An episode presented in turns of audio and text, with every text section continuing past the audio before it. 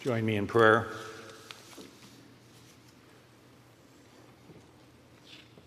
Most High God, may the words which are spoken and the thoughts of all of our hearts and minds be acceptable in your sight. O Lord, our strength and our Redeemer. Amen. And so the season of Lent begins. Every year, we talk about getting ready for Christmas. We rarely hear getting ready for Easter. But I think this might be a good year to prepare ourselves for Easter, for rebirth, for new life, for new hope and above all, for new peace. Lent begins in our lectionary passages with the temptations of Christ. Temptations are troubling experiences which every human has had to face one time or another. We pray in the Lord's Prayer, asking God not to lead us into temptation. And I do appreciate the shift which we use in our reciting of the Lord's Prayer do not let us fall into temptation. This reflects, I think, our belief that God does not lead anyone into temptation. Probably because we can find it so easily on our own. When I left home for college, I must confess I succumbed to a number of temptations. I think maybe that's one of the purposes of a college education. Having been raised in a faith tradition where we spent two hours at church every Sunday morning for worship and Sunday school, and another two hours every Sunday evening for youth group and another worship service, you can understand the temptation on those Sunday mornings after Saturday nights in college not to get up and go to church. Oh, we joked about it, claiming that we had gone to Bedside Baptist or Rollover Reformed or St. Mattress by the Springs. Depending on our faith tradition, those temptations often won. One of the books I read in college was Nikos Kazantzakis, The Last Temptation of Christ. In it, he describes a number of, tempt- of temptations in Jesus' life and his constant struggles with temptation. The last one being the temptation to avoid the cross. There are some biblical scholars who reject the notion that Jesus ever fell into temptation. They say that the writers of the Christian scriptures could not allow Jesus to succumb to temptation because he was divine. They wanted to reinforce that sense of divinity and to remove any hints that he was at all human. However, we need, we need to look no further than the story of Jesus who went missing when his parents and friends were going home after having been on their pilgrimage to the temple in Jerusalem. So when his parents, Mary and Joseph, suddenly became aware after a day's journey that Jesus was not with them, they quickly returned and looked for Jesus and found him engaged in discussions with the scholars you can be sure that her motherly instincts allowed Mary to read him the riot act. Oy vey, Jesus, what agony you put me through. Your father and I were worried sick about you. Is this any way to treat your mother? Now get back on the road to Nazareth, you ungrateful little schmuck. Mary did speak Yiddish, of course. Today, the first Sunday of Lent, we begin with the temptations of Jesus. And in some religious traditions, there is the practice of penance, where the faithful are asked to give up something that they particularly enjoy for the 40 days of Lent. That's not really been a major part of our particular Protestant tradition. I usually tell my friends who do practice self denial that I have also given up something for Lent which I enjoy. As a Dutch Calvinist, I tell them, for Lent, I've decided to give up guilt. It's interesting. In the passage we read, today's lesson, to follow the progress of the tempter's questions. Note that Jesus responds immediately to the first temptation by quoting Scripture. Deuteronomy 8, verse 3 We don't live by bread alone. In the second temptation, the tempter states that if Jesus, if, if, if Jesus would worship him, Jesus would become king of the universe. A temptation that I think we see playing out in Eastern Europe right now. So Jesus responds with even more scripture. You will worship the Most High God, God alone will you adore. The tempter realizes suddenly that Jesus always responds by quoting a verse of Scripture. And so the third time, the tempter begins himself by quoting scripture to Jesus Psalm 91 that God will tell the angels to take care of you. And Jesus responds with another quote from Deuteronomy Do not put God to the test. I must confess that in spite of Jesus' use of of the writings of his own faith tradition. I have some problems with the Bible quoters. I don't know about you, but I quickly become tired of listening to people who can quote the Bible at the drop of a hat.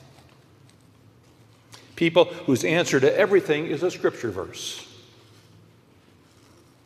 There was a time in my early life when I thought that if I was ever to become successful as a Christian, I had to memorize passages of Scripture. I really did try. But eventually I became suspicious of all the easy answers that people had when they could drop a Bible verse into a conversation. Even today, there are bookmarks and websites which lists life's problems, followed by a verse of Scripture which they believe will solve that problem. If you're depressed, read this verse. If you're lonely, read this verse. If you have doubts and fears, read this verse. Easy answers to every question. Before I entered seminary, I asked a member of the faculty if going to seminary would give me answers to life's questions. He wisely said, Probably not.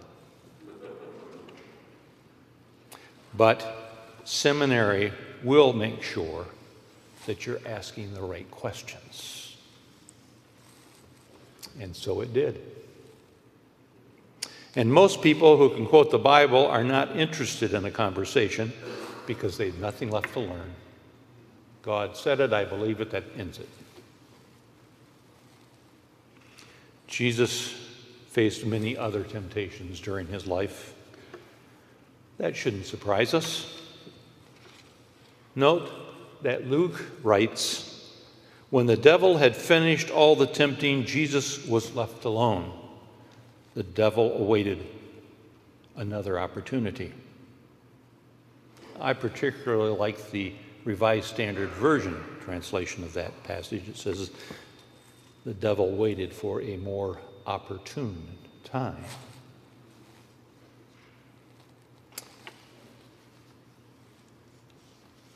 Those opportune times occurred throughout his life, particularly near the end in the Garden of Eden, when Jesus prayed that God would find another way. In fact, the last temptation was facing him at his crucifixion, where he was mocked twice by the Roman soldiers and by one of the thieves crucified with him. If you are the Messiah, save yourself and save us. What do these temptations teach us about God, about ourselves? More importantly, what do they teach us about who we are? The answer to those three questions is very simple. First, God is love. Second, we see the face of God most clearly in the face of Jesus the Christ. And third, we are broken people who need to be loved. There's another question raised by this story Who are the devils in our lives? The devils are not big monsters with horns and forked tails and wicked glimmers in their eyes. The devil is taking the, taking the line of least resistance. The devil is laziness. It is blaming someone else for our own decisions and irresponsibility. The devil is apathy, injustice, physical brutality, and cruelty. The devil is not caring about the needs of others in our world, our community, our neighborhood, our church. And the flip side, the devil is not letting others know our needs, our hurts, our sense of isolation. We are a congregation of pilgrims, and we're on a journey.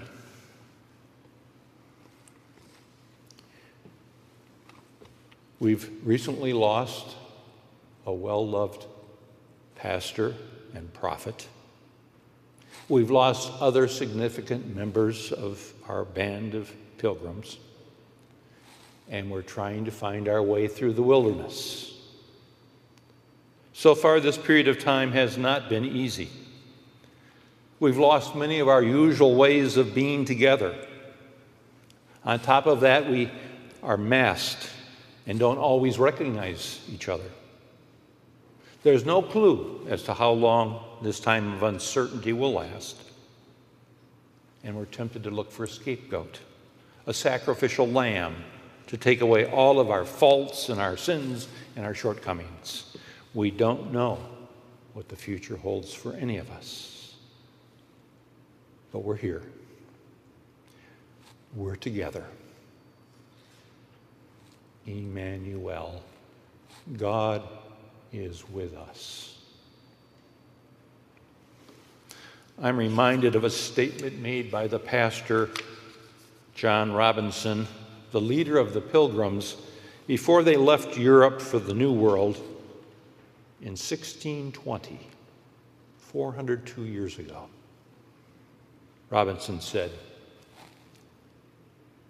what, regardless of whatever you have seen thus far and whomever you have been following, it is always time to ask the question Does God have yet more truth to break forth from His holy word?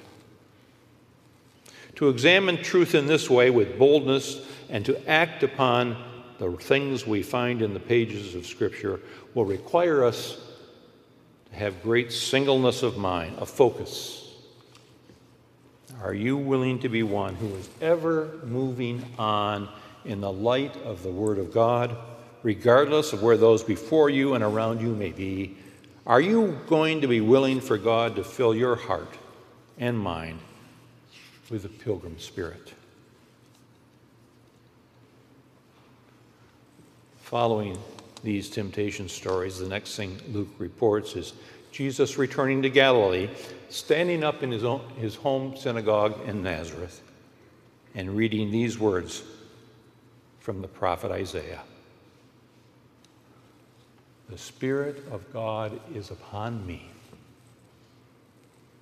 because the Most High has anointed me to bring good news to those who are poor. God has sent me to proclaim release to the captive, recovery of sight to the blind, to liberate the oppressed, and to proclaim the year of our God's favor. Our Lord Jesus Christ is with us through our temptations, our failures, and our victories. He did not take the easy way out. He is with us always and forever. Amen. Amen.